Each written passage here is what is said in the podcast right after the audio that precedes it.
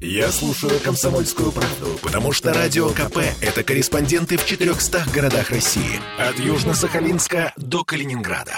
Я слушаю «Радио КП» и тебе рекомендую.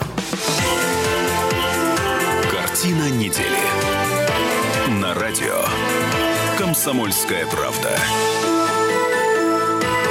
Оглянуться не успели. Собственно, все уже. Все. Зима катит в глаза. Да какая ты, черт, Что? возьми, Это не об этом? 2022 А. закончился. Все. Ну, заканчивается. То есть ты что-то еще ждешь? Я надеюсь, что в эти уходящие часы уходящего года, может быть, что-то случится хорошее, хорошее. Это Ольга Маркина, оптимист. Это Дмитрий Делинский, ну, как обычно, пессимист. Да. И вместе с нами Александр Записоцкий, ректор гуманитарного университета профсоюзов. Александр Сергеевич, здравствуйте. Здравствуйте. Кто я, вы сказать не решились. Вот Реалист. оптимист, пессимист, не знаю. Третейский судья. После выступления Дмитрия Анатольевича Медведева с прогнозами, я уже сказать, сказать, кто я, я не могу. Я затрудняюсь. Так, ну, хорошо. К этим прогнозам мы еще вернемся, потому что там очень много любопытного. А прямо сейчас, ну, давайте начнем составлять рейтинг года. Ну, так, и предновогодняя разблюдовка. Собственно, что с нами случилось в 2022? Событие года, эм, если я все правильно понимаю, это специальная военная операция, которая перевернула нашу с вами жизнь с ног на голову или с головы на ноги. Э, И не только нашу. Безусловно, я считаю, что это событие, э, конечно, для многих наших семей, к огромному сожалению, трагическое, но это событие историческое, и оно знаменует несколько вещей одновременно очень важных, несколько явлений и в ряде отношений это действительно исторический поворот. Крупнейшая страна мира, Россия, отказалась от западной модели как от идеала собственного развития. Более для, того, для этого понадобилось стрелять. Вот я не понимаю, правда не понимаю. Почему? Для того, чтобы совершить э, переворот в сознании людей, в э, мироустройстве, обязательно нужно стрелять. А Запад нас уже прижал до той черты, отступать за которую некуда. Потому что даже не образно говоря, но за нами Москва, это просто то же самое, что говорили люди, защищавшие Москву. Три тысячи наших курсантов подольских, которых бросили на гибель с винтовками против фашистских танков. В декабре 41-го, да. Да, расстояния только другие. Тогда не было гиперзвуковых ракет, а теперь люди, которые защищают Москву и за которыми Москва, они находятся на Украине. Расстояния изменились из-за техники, а суть та же самая. Нас прижали уже до той черты, когда отступать было некогда. Когда Запад, вот слово коллективный Запад, это какой-то такой дикий эфемизм. Какой может быть коллектив, где есть гегемон Соединенные Штаты и куча шавок его обслуживающих вокруг. Вот они все там подвякивали, они все там подтявкивали, смеялись над Россией и грубо отвергали все вопросы, которые им задавались по поводу продвижения НАТО на восток. И вот знаете, как у Высоцкого есть песня «Мы вращаем землю ногами». Вот эта минута наступила, когда был дан приказ наступать. Конечно, не все получилось так, как хотелось, потому что страна много лет жила, десятилетий много, жила в условиях мирного времени. За это время уже воспитано несколько поколений, в которых слишком много гнилья, которая тут же побежала куда-то прятаться от своей обязанности защищать Родину. Не случайно среди этого гнилья оказалось огромное количество людей, которые занимаются интернет-технологиями. Вот люди, которые занимаются IT, которые побежали за пределы России, нам говорят, это сограждане наши, это сограждане. Это наши дефективные сограждане. Это плод воспитания постсоветского и в особенности образования Ливановского, Ливановской эпохи. Александр Сергеевич, тут есть одно очень простое логичное объяснение, как я вижу эту ситуацию. Большинство убежавших айтишников работали, получали зарплату от контор заграничных. Потому что на российские э, конторы на айтишникам платят не так много, как заграничные.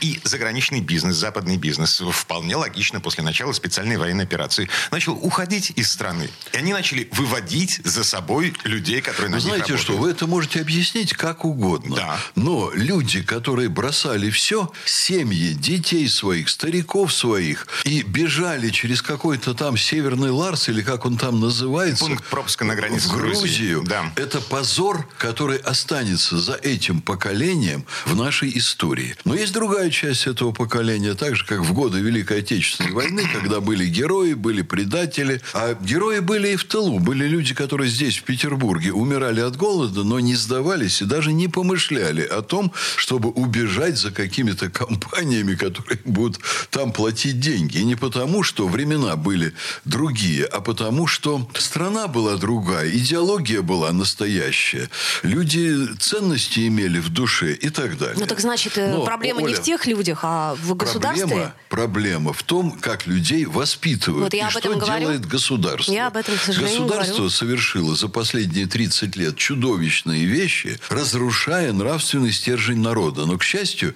не разрушило до конца. И мы увидим последствия, потому что вот сейчас Россия встала стеной, Россия перестала отступать, вот сняла розовые очки. И мы вдруг увидели то, что есть. А то, что есть, это ужасно ничтожественное, это разлагающееся, это гниющее, смердящее явление, современный Запад. Они не только не могут быть нам идеалом, они вдруг стали нам врагами, и они должны быть, конечно, отброшены от наших границ. Поэтому спецоперация – это исторический поворот. Мы их отбросим. Были времена более худшие, потому что на самом деле, когда Гитлер стоял у ворот Москвы, была ситуация неизмеримо более тяжелая. Но отбросили тогда, отбросим и сейчас. Ну, а пока у нас воздушная тревога, а, ставшая регулярным явлением в приграничных э, районах и областях. У нас атаки на авиабазы в Саратовской, в Рязанской области, в Псковской. А, Ой, нас- давайте не будем Вот- причитать, Дима, не надо. Давайте будем говорить иначе. Наше дело право, и победа будет за нами. Когда и чем все это закончится? Я не берусь сейчас сказать, но закончится это, безусловно, разгромом врага. Закончится это тем, что несостоявшееся государство Украина э, состоится в виде своих нескольких областей, типа Галичины. Русские э, регионы войдут назад, вернутся в состав России, и все встанет на свои места. То есть левобережная Украина, наша правобережная, ну, как бы нет. Э, Там будет ряд областей, которые будут денацифицированы, демилитаризированы. Я не знаю, войдет ли туда Польша и Венгрия. Вообще-то Венгрию жалко, если войдет. А Польша, ну, может быть, они этого заслужили. Тогда посмотрим, кто там кому будет устраивать очередную волынскую резню.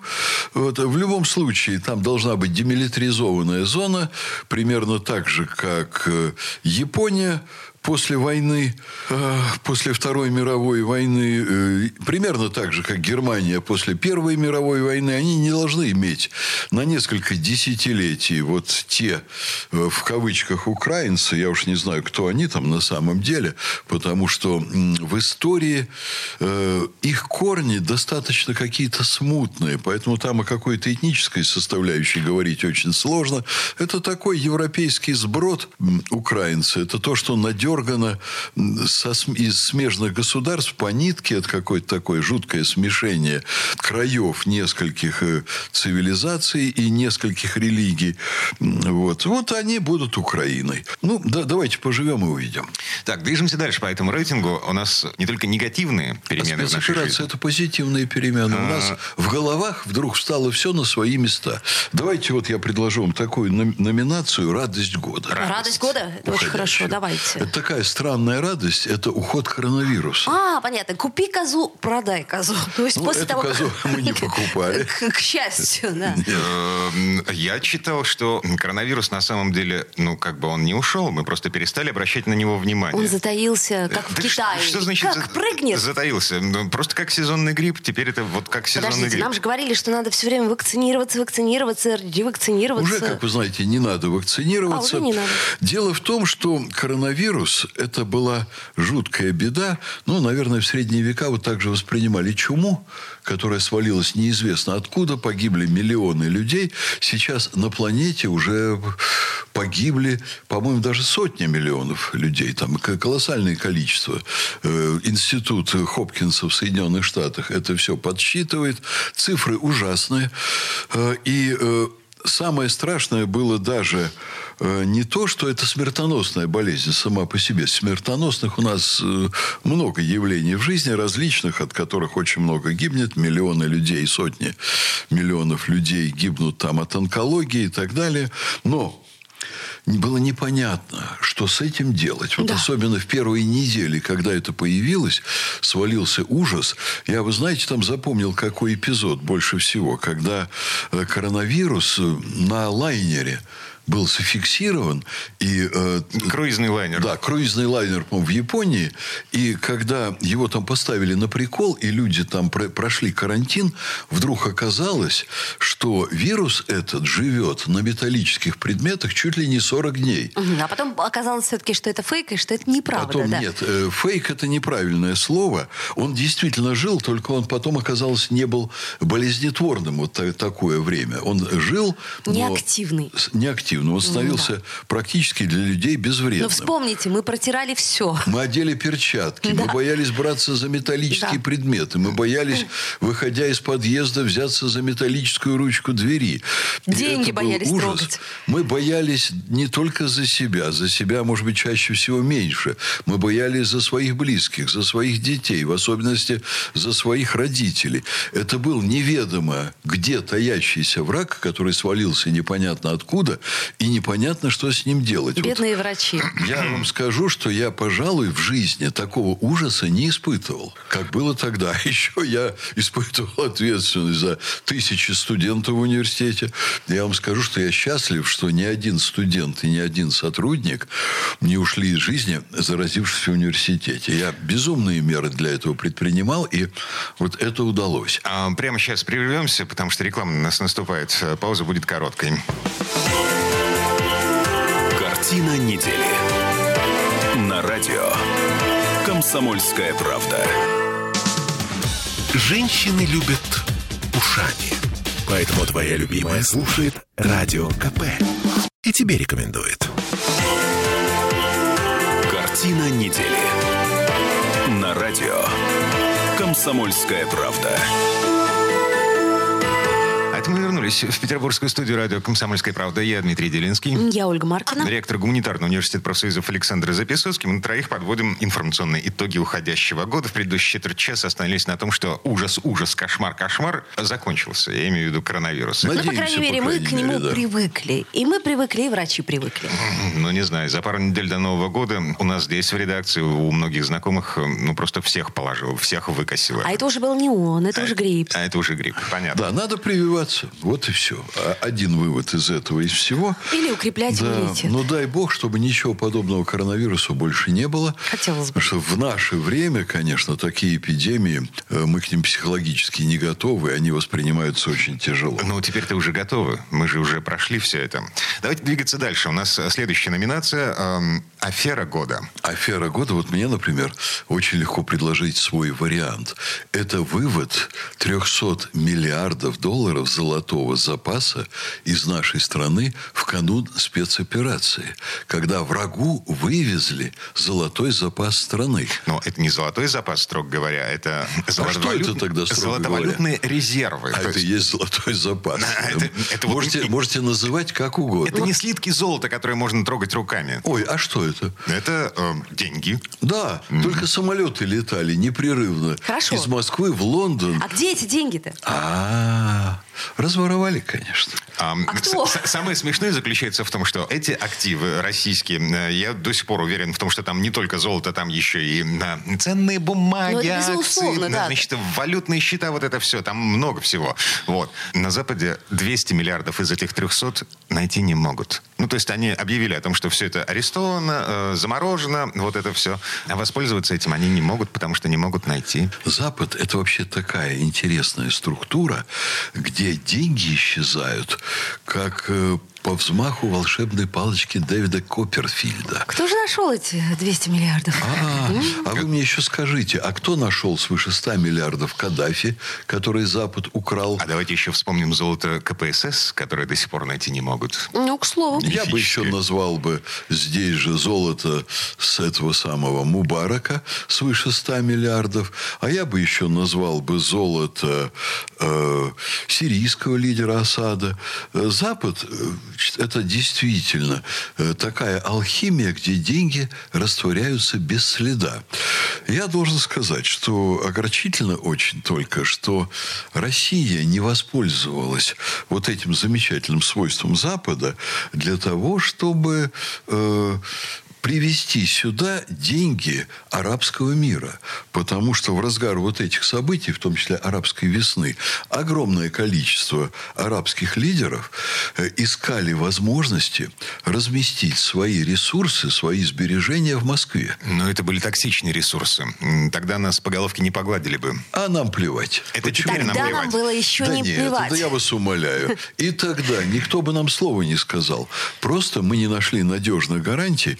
Я подозреваю, что, во-первых, не было огромного желания, потому что что там плевать? Плевать на все на это, зачем там заботиться о каких-то арабах, когда надо разворовать местный бюджет и его где-то там на Западе быстренько перепрятать.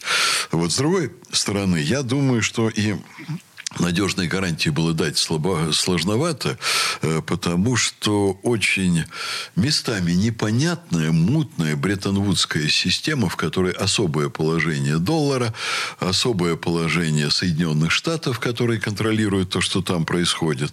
Поэтому, ну, наверное, в золоте-то можно было взять и похоронить. Но как-то не сложилось, не договорились. Угу. И, кстати, насчет Бреттон-Вудской системы. У нас тут еще одна номинация. Кассандра года. Вот. Ой, а, только не надо, сейчас будет смешно. А, или больно. Все зависит от того, как к этому относиться. Александр Сергеевич. Значит, а, а, Дмитрий Медведев. года Дмитрий Анатольевич Медведев. Да. Я понял. А, На, напомню, в истории есть такой миф о такой прорицательнице, которая прорицала до тех пор, пока ее не сожгли. Угу. Я, конечно, не желаю этого Дмитрию Анатольевичу Медведеву. Может, само пройдет. Медведев человек молодой, и мы пожелаем ему долгих лет жизни. Короче, э, заместитель э, секретаря Совбеза. О, ты даже знаешь должность. Да. Теперь, а теперь еще и новая должность да, появилась. он первый заместитель председателя военно-промышленной комиссии. О. Вот. А человек, который по должности, ну, почти как Путин, только не Путин. Но чуть ниже. Это вы туманно очень говорите. Короче, он вправе вести заседание этой самой комиссии в отсутствие Путина. А что это за комиссия? Это комиссия, которая... Военно-промышленная. Занимается военно-промышленными вопросами. Ну, в общем, сейчас актуально. Обеспечением мобилизационной экономики. И вот что ваша Кассандра?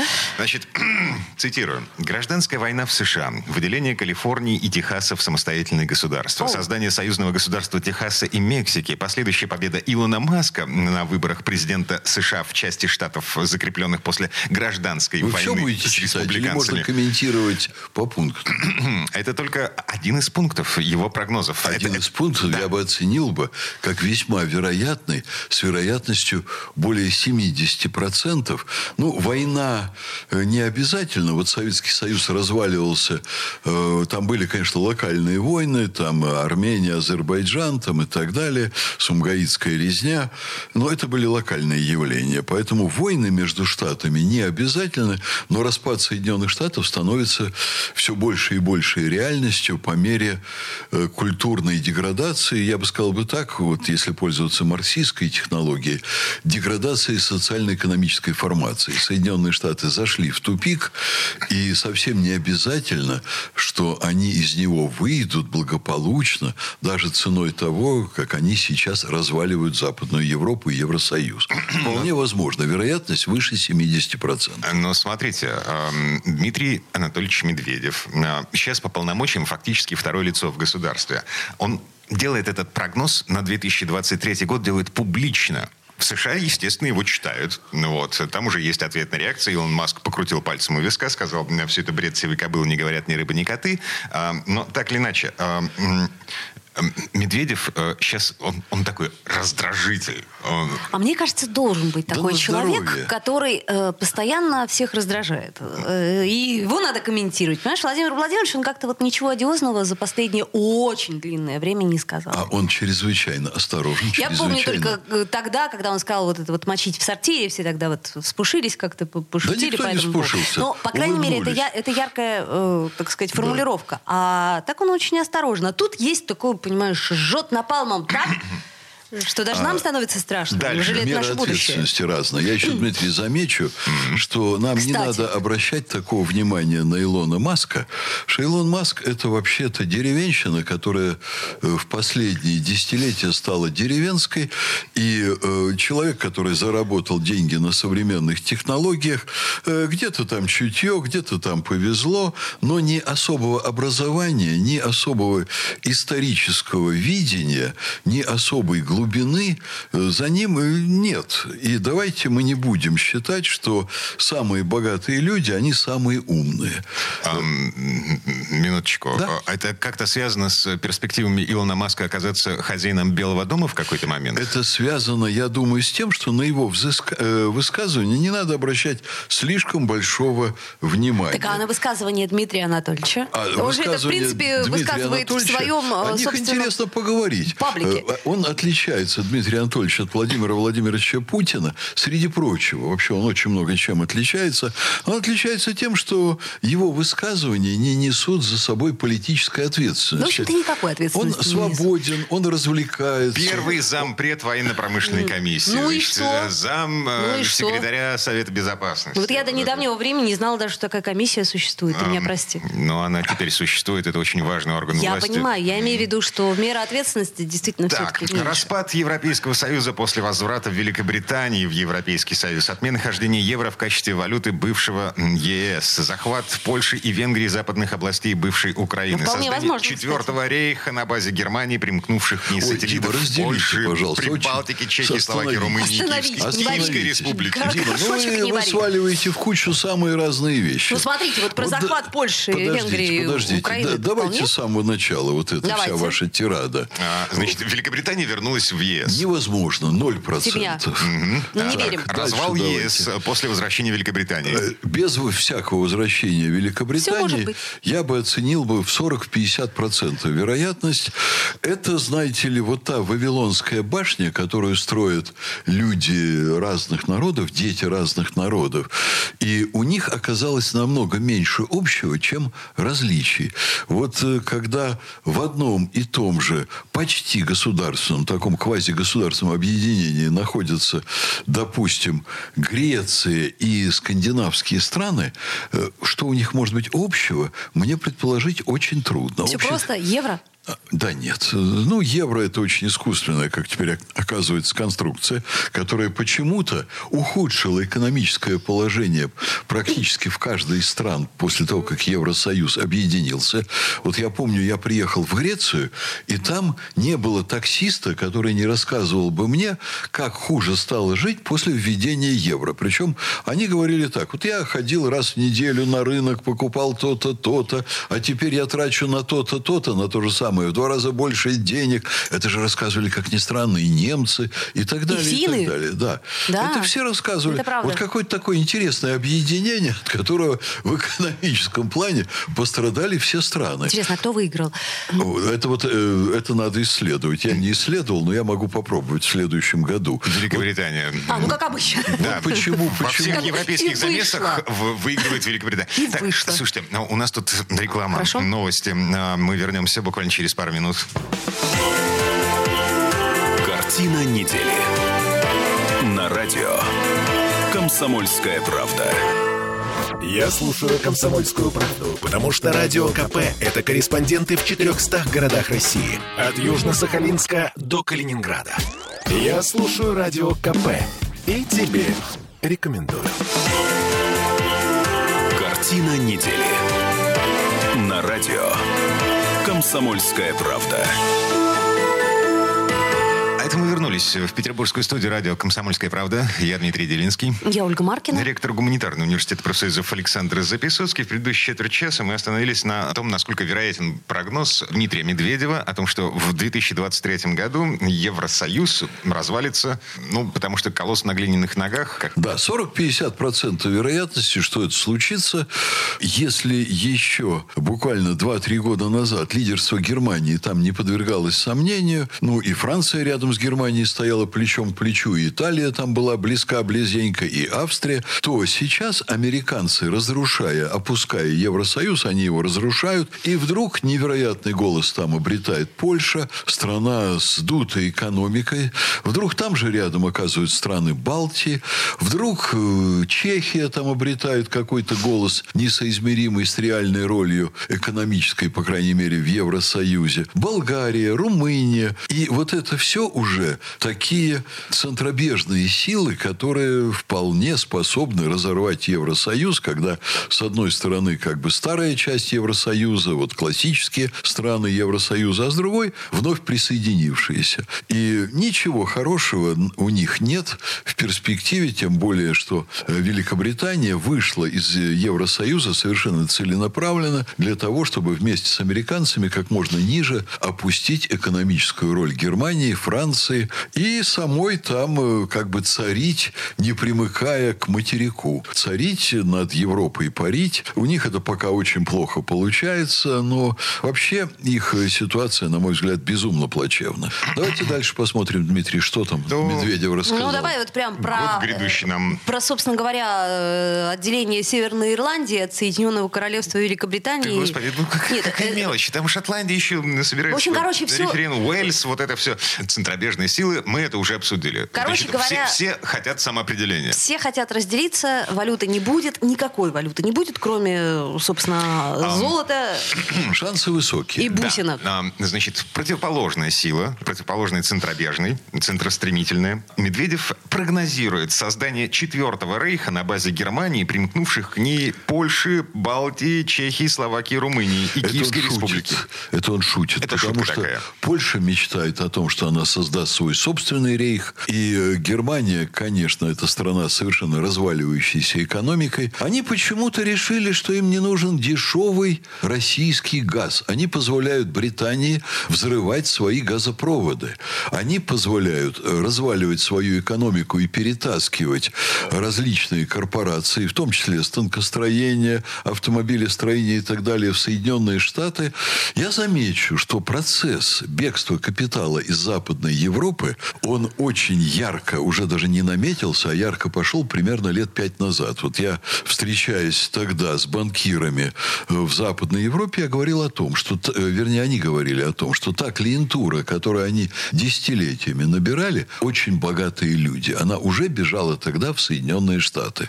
Сначала это было связано вроде бы ну, с такими какими-то локальными событиями. Например, был момент, когда во Франции очень сильно повысили заметно налог на богатство. И тогда даже Жерар Депардье, протестуя против этого всего, а это, в общем-то, совершенно спившийся человек, далеко не интеллектуал, но он был страшно возмущен происходящим и принял вдруг российское гражданство. Это была такая небольшая сенсация. Но он-то принял российское гражданство, а громадное количество богачей из Франции стали переводить свои капиталы в США. То же самое происходило и в других странах Западной Европы. Сейчас Заметьте, резко усилилось. А, Александр Сергеевич, это не, не мы сказали, это вы говорите, что этот капитал он побежал в США, не в Россию. Только спившийся и не очень да, умный человек. А при чем Жер, Жерар Россия? Депардье. Россия-то тут при чем а, в их разборках? А, смотрите. Вам все, очень все. хочется, чтобы кто-то побежал в Россию? Да. Уже побежали. Со своими деньгами, да. хотелось бы. Вот Насчет в чем своих дело. денег, ну, я вам скажу, что... А гарантии мы не можем дать. Что очень похоже, что и эта эпоха не очень далеко. Для того, чтобы сюда побежали, нам надо выгнать все свое варье и наших олигархов. А, а, вот а отличие сегодняшней России от России, скажем, времен Петра Первого, когда вся Западная Европа сюда бежала, и, кстати, очень многие из людей, бежавших сюда, они очень честно работали на Россию. Вот я вам доложу, извините, это будет отступление в сторону, но я на этой неделе побывал в Кронштадте в музее фортов. Я вдруг увидел, что Петр Первый вытворял, это не то слово, он творил позитивнейшие такие исторические события, сооружая форты один за другим э, в совершенно невероятных условиях. Вот в первую же зиму, когда строили первый форт против шведов, а шведы ведь собирались очень серьезно сюда, чтобы выбить его из вот этого вновь строящегося на совершенно пустом месте. А у нас же э, вот эта Северная война, она закончилась через сколько? Через 15 лет после того, как э, столицу перенесли сюда, или через 10, я не помню. Ну, короче говоря... Я тоже сейчас не помню. Я вам скажу о том, что на меня произвело колоссальное впечатление. Вот мы вроде бы историю истории изучаем, но я сейчас понимаю, что э, все равно мы ее изучаем недостаточно. Вот я, прибыв в музей фортов, я вдруг понял, как Петр I защищал свою родину, будучи главой государства. Вот выбили, от, от, э, начал он строить город, вот, и шведы вот только-только были здесь еще осенью, а на следующую весну они сюда прибыли. И они вдруг обнаружили, что фарватер, по которому единственный, по которому их корабли могут пройти, он перекрыт фортом, который был за зиму построен. Огромнейшее сооружение, около 30 метров в диаметре, э, около 30 метров в высоту. Фортификация реальная, зимой построена, та таскали по снегу сотни, тысячи тонн камней, делали бревенчатые срубы квадратные, туда накладывали камни, погружали под лед. И на этом за несколько месяцев сделали остров. Сделали форт за несколько месяцев, поставили пушки. Шведы просто не могли пройти. Строили все люди. Но люди строили с такой напряженностью, что погибло 8 тысяч лошадей. 8 тысяч лошадей, изнуренных непосильным трудом. Строили солдаты. Был, между прочим, момент вот в истории фортов, несколько позже, когда занимались постройкой фортов гвардия, подчеркиваю, гвардия, приближенная к Петру Первому, строили своими руками форты Преображенские и Семеновские полки. Гвардия строила. Вот как люди это все делали, вот как люди это защищали. И в это же время все пассионарии Западной Европы бежали сюда, участвовали в строительстве Петербурга. Любой петербуржец найдет десятки, а люди, продвинутые в истории, найдут сотни примеров потрясающего вклада западноевропейцев в строительство этого города, для того, чтобы это стало не только прошлым, но и будущим, нам надо только выгнать вот этих самых олигархов, людей, которые разворовывают нашу страну сейчас, людей, при наличии которых здесь невозможно вести нормальный бизнес, невозможно строить нормальную экономику и невозможно возрождать Россию. То есть репрессии. А вы знаете, да как угодно угодно. Поганой метлой гнать. Господи, Вместе вот с теми, кто, кто бежал через Ларс в Грузию. А, Дмитрий Медведев, э, с которого мы, собственно, начали э, вот эту часть э, этого разговора, а, он же предлагает э, закрыть границу для тех, кто э, уехал. Умерла так умерла. Угу. Mm. Чтобы они, у них даже физической возможности не было вернуться, если они захотят. Вы знаете, вся страна сейчас гудит, вся страна возмущена вот этим бегством. Ну, в общем-то, там численность вроде бы большая, большая, речь идет о сотнях тысяч. Да. Но по отношению ко всей стране это очень маленькая доля людей. Мы понимаем, что это реальное предательство. И Государственная Дума сейчас это обсуждает. Ну, я видел, правда, на экранах одного из бизнес-каналов э, нашего депутата от партии, там какие-то, по-моему, она называется «Странные люди». Это женщина из Якутии. Новые люди. Да. И она говорит, это же наши люди там убежали, это же наши люди. Вы знаете, это наши люди. Я не за то, чтобы их лишать гражданства. Я не за то, чтобы их, в отличие от Медведева. Это вообще тема очень серьезная. Медведев радикал. Я не, не за то, чтобы оставить их там. Это вопрос не шуточный. Конечно, они должны иметь право вернуться. А вот должны ли они иметь право голосовать? Должны ли они иметь право занимать государственные должности? Должны ли они иметь право занимать должности руководителей даже подразделений хоть где-то? Для меня очень большой вопрос. Ну, то есть все-таки репрессии. По-моему, нет. А почему репрессии? Ну, репрессии. Вообще, это, это тоже это Дима, назовите это, назовите это как хотите. И вы, когда слово репрессии применяете, вы пытаетесь привести аналогию с тем, что творилось в сталинские времена. Эта аналогия совершенно неуместна. Потому что эти люди действительно виноваты. Эти люди действительно предали свою страну. Может быть, они не захотят вернуться. Чего мы так а бог с ними. То есть... Бог с ними. Пусть они останутся там. Вообще, вы знаете, я бы скорее вез бы в страну там 30-40 тысяч индусов, которые заменили бы эти сотни тысяч убежавших айтишников. А И индусы здесь... вели бы себя почестнее, чем эта Им публика. Было, будет холодно. Ничего. Хотя у нас будут красивые дети. Шапки-ушанки. Я вам должен сказать, что айтишники сейчас в нашей стране это некая позитивно мифологическая мифоли, мифологизированное сословие. Вот я работаю на рынке, наш университет не производит айтишников в чистом виде. У нас есть специальности, связанные с информационными технологиями, но специалистов по этим технологиям мы не производим сами. Вот чисто по технологиям. Мы их применяем в сфере культуры, эти технологии. И мои попытки найти просто порядочных людей в среде айтишников, они э, очень скромными успехами завершаются, если вообще к скромным успехам приводят. Сейчас средний айтишник, подчеркиваю, не все, конечно, я не могу бросить уп- такой упрек в адрес всех. Это люди с пониженной социальной ответственностью. Вот в этом месте давайте паузу поставим. А, вернемся совсем-совсем скоро. Картина недели. На радио. Комсомольская правда. Женщины любят ушами. Поэтому твоя любимая слушает Радио КП. И тебе рекомендует. Картина недели. На радио. Комсомольская правда.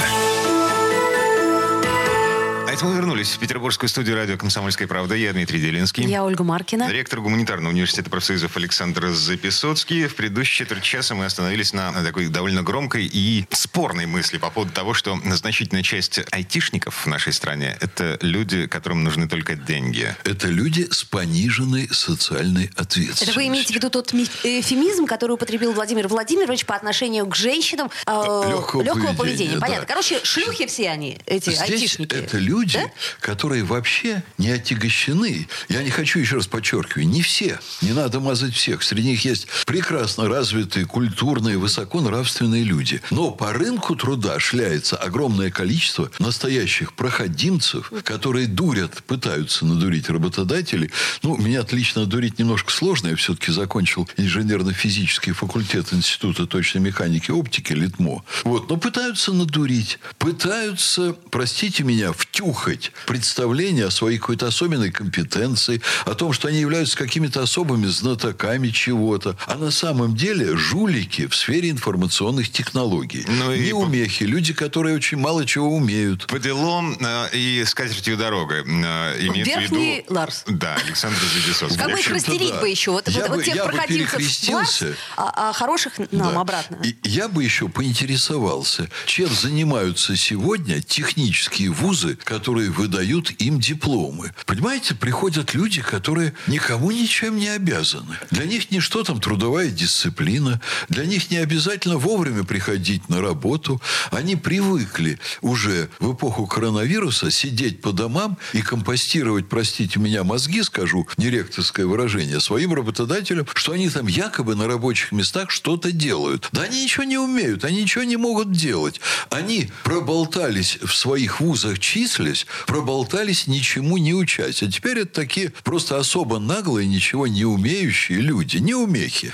Неумехи и прохиндеи. Огромная доля современных айтишников. Огромная доля. И они еще из себя строят людей, которые что-то такое особое значат. Они вот, знаете ли, представляют такую особую сферу. Это как алхимики. Ну, вообще, в да, средние это времена, элитарная да. такая А Они штучка. так думают, что они элитарные. И все-таки находятся среди всех этих людей те, кому вы доверяете.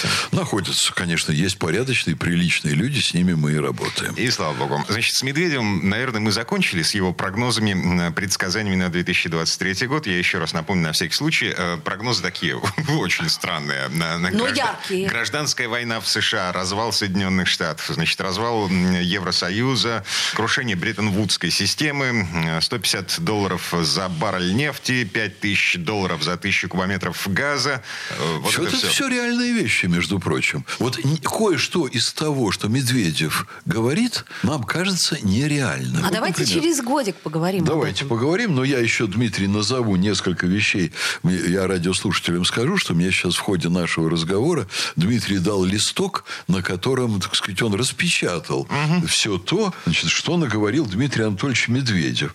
Вот посмотрите. Да, ну, победа Илона Маска в ходе выборов президента США, это, конечно, конечно, шутка Медведева. Я думаю, что Маск испугался, поэтому он так сказал, так сказать, его пророчестве, не дай бог стать президентом США. Так, перенос всех крупнейших фондовых площадок и финансовой активности из США и Западной Европы в Азию. Абсолютная реальность. Это уже идет процесс полным ходом. Крушение Бреттон-Вудской системы, включая крах МВФ и Всемирного банка. Я бы оценил бы, вот не уверен только, что это в ближайший год произойдет, но на ближайшие 5-7 лет как 90%. Если не крушение, то резкий, резкий спад влияния, отказ от евро и доллара в качестве мировых резервных валют. В свыше, этом году? Э, свыше 90% в ближайшие три года и свыше 50% э, в этом году. Это вероятность. На мой взгляд, Александр вероятность. Записовский оценил Возвращение золотого стандарта. Чрезвычайно высокая вероятность. Вот. Ну и принятие мер к убежавшим от мобилизации гражданам, к людям, бросившим страну, совсем даже еще в нетрудной ситуации, очень высокая вероятность. Какие меры будут приняты, не думаю, что очень строгие, но совсем страна им не простит. Я думаю, что у этих людей перспектива до конца жизни получать вопросы, а где ты был в момент начала спецоперации. А, это как в анкетах э, при советской власти. Это в анкетах вполне может быть. А работодатели, я вас уверяю, люди независимые с очень большой степенью будут задавать, с большой степенью вероятности задавать эти вопросы в ходе собеседования. И никто им не помешает это делать. А... Я вам скажу, что вот эта история с бегством этих поганых айтишников из страны, это история о том, что это за люди. Если они предали родину, своих близких, родных, уж они своего работодателя, свою корпорацию, свой коллектив предадут, не задумываясь просто. Продадут любую информацию, сольют все, что угодно. Угу. Вот это высший критерий человеческой, самый действенный, скажем так, не высший, а самый действенный критерий человеческой ненадежности. Что ты сделал в момент спецоперации? А мне кажется, что государство очень всерьез должно задуматься, почему это произошло и почему О, молодые люди вдруг все снялись с места и уехали. Государство, я думаю, все понимает. Ответ простой. Отсутствие в стране четко выраженной, сформулированной идеологии и отсутствие воспитательной работы, начиная с яслей, ясли, детский сад, и? школа, институт. И выводы-то какие-то уже... Пионерская организация уже создана. А вам все бы, все бы похихикать. Нет, это а не вот, смешно. Понимаете, когда надо кому-то из членов общества предъявить требования, вам хочется сразу сказать репрессии, и вот этим словом это все перечеркнуть. А что это, как в сталинские времена, что ли? Да кое-что, может быть, и надо делать, как в сталинские времена. А почему, собственно, нет? А почему все должно сходить с рук? А почему за все надо гладить по да, головке? хотелось бы знать все-таки, да. куда пропали эти костюмы, Деньги. да, военные и прочее, прочее. Почему на фронте у нас не было никаких, э, даже обмундирований не было, да? Почему да посадить варье, носки? посадить мерзавцев. Ну, это вы кому другому говорите. А, Что пока никого не посадили. Две с половиной минуты до конца этой программы. Извините, но давайте вернемся к тому, как этот год нам запомнился? А, ну да. чем, чем он вошел в историю? Можно я выдвину пару номинаций, Дмитрий? Да, давайте. Вот стриптиз года. В смысле? Стриптиз Опять про уходящего года. Нет, Ангела Меркель. Ну, наконец. Старушка душ, Меркель душевный стриптиз. в переносном смысле сбросила себе, себя одежды, и мы увидели абсолютно неприглядное, омерзительное, я не могу сказать тело, душу uh-huh. человека, который занимал высшую должность ФРГ, будучи американским агентом напрямую, не отстаивая интересы своей страны и э, готовя тяжелейший кризис, если вообще не, так сказать, экономическое крушение Германии на ближайшие десятилетия. Это вы имеете в виду интервью, в котором Ангела Меркель призналась в том, что а, целью Минских соглашений по украинскому угу, вопросу, угу. по вопросу Донбасса, целью Минских соглашений было дать Киеву время на военную Вообще мобилизацию. Ужасно. То есть они Германию, да, это было Германия готовила Украину к войне с нами по указу Соединенных Штатов. Штатов. Окей, стриптиз закончен. А у нас есть еще одна номинация. Еще одна номинация. А, чудо года, да. Чудо года, пожалуй, есть. Я бы назвал бы евро за 52 рубля. О, да, такого мы не помним. А, погодите, все же уже вернулось. Уже да, снова это уже. было. Чудо но было. чудо было. Вот. Оп, оп, оп. И э, наше руководство, руководство страны показало, что в нужный им момент доллар может стоить 52 рубля. Я думаю, что он может даже стоить, как в советское время, 65 60. копеек. Да, сколько захотим, столько будет стоить. И сегодня уже я думаю, что это сделано для того, чтобы не уменьшать рублевую массу, находящуюся в распоряжении руководства страны, для того, чтобы было удобно финансировать экономику, находящуюся в военное время вот, э, в особом режиме, для того, чтобы можно было выполнять, э, не затрудняя себя, социальные обязательства. Хотя, еще раз я подчеркиваю, я бы выгнал бы олигархов даже в первую очередь не из страны, а олигархов их ставленников из правительства. У нас, кстати, в правительстве достаточно много олигархов. В Сибирь. Убирать снег. Весь. Угу. Вот снег э, в Сибири, да, убирать, конечно, было бы очень хорошо, потому что беда нашей экономики, она именно вот в этом. А так, ну что же, наша власть всесильна и может делать с этим долларом и с этим евро все, что угодно. И вот это, конечно, было чудо года. И э, мы, мы сильно порадовались. К сожалению, радость была недолгой. Вообще надо слушать больше Глазьева, а не Набиулину и Силуан. Ну и нас тоже надо слушать. На... А вас, журналистов? На... Нет, нас Или нас, ректоров? Значит, Александр Записоцкий, ректор Гуманитарного университета профсоюзов. Я Дмитрий Делинский. Ну и я, Ольга Маркина. Мы желаем вам счастья в наступающем году. И я побольше не... чудес. Банальная совершенно мысль. Э, этот год был тяжелым. Следующий будет лучше. Нет? Обязательно. Вы знаете, очень хотелось бы, вот я во всяком случае пожелаю нашим радиослушателям любые сложности встречать с оптимизмом, потому что дело идет к тому, что нашим детям и внукам должно быть легче, чем нам. То есть будущее у России светлое. Вот за облаками просматривается солнце. Мы отказались от ложных идей, которые у нас в стране слишком, так сказать, витали и слишком давлели преодолели в последние 30-летие. Вот надо этот процесс закончить и попрощаться с этим 30-летием как ну, с мрачным периодом в истории страны. И идти вперед в светлое будущее. С Новым годом! С Новым годом! Всего доброго! С Новым годом! Картина недели. На радио. Комсомольская правда. Я слушаю «Комсомольскую правду», потому что «Радио КП» — это корреспонденты в 400 городах России. От Южно-Сахалинска до Калининграда. Я слушаю «Радио КП» и тебе рекомендую.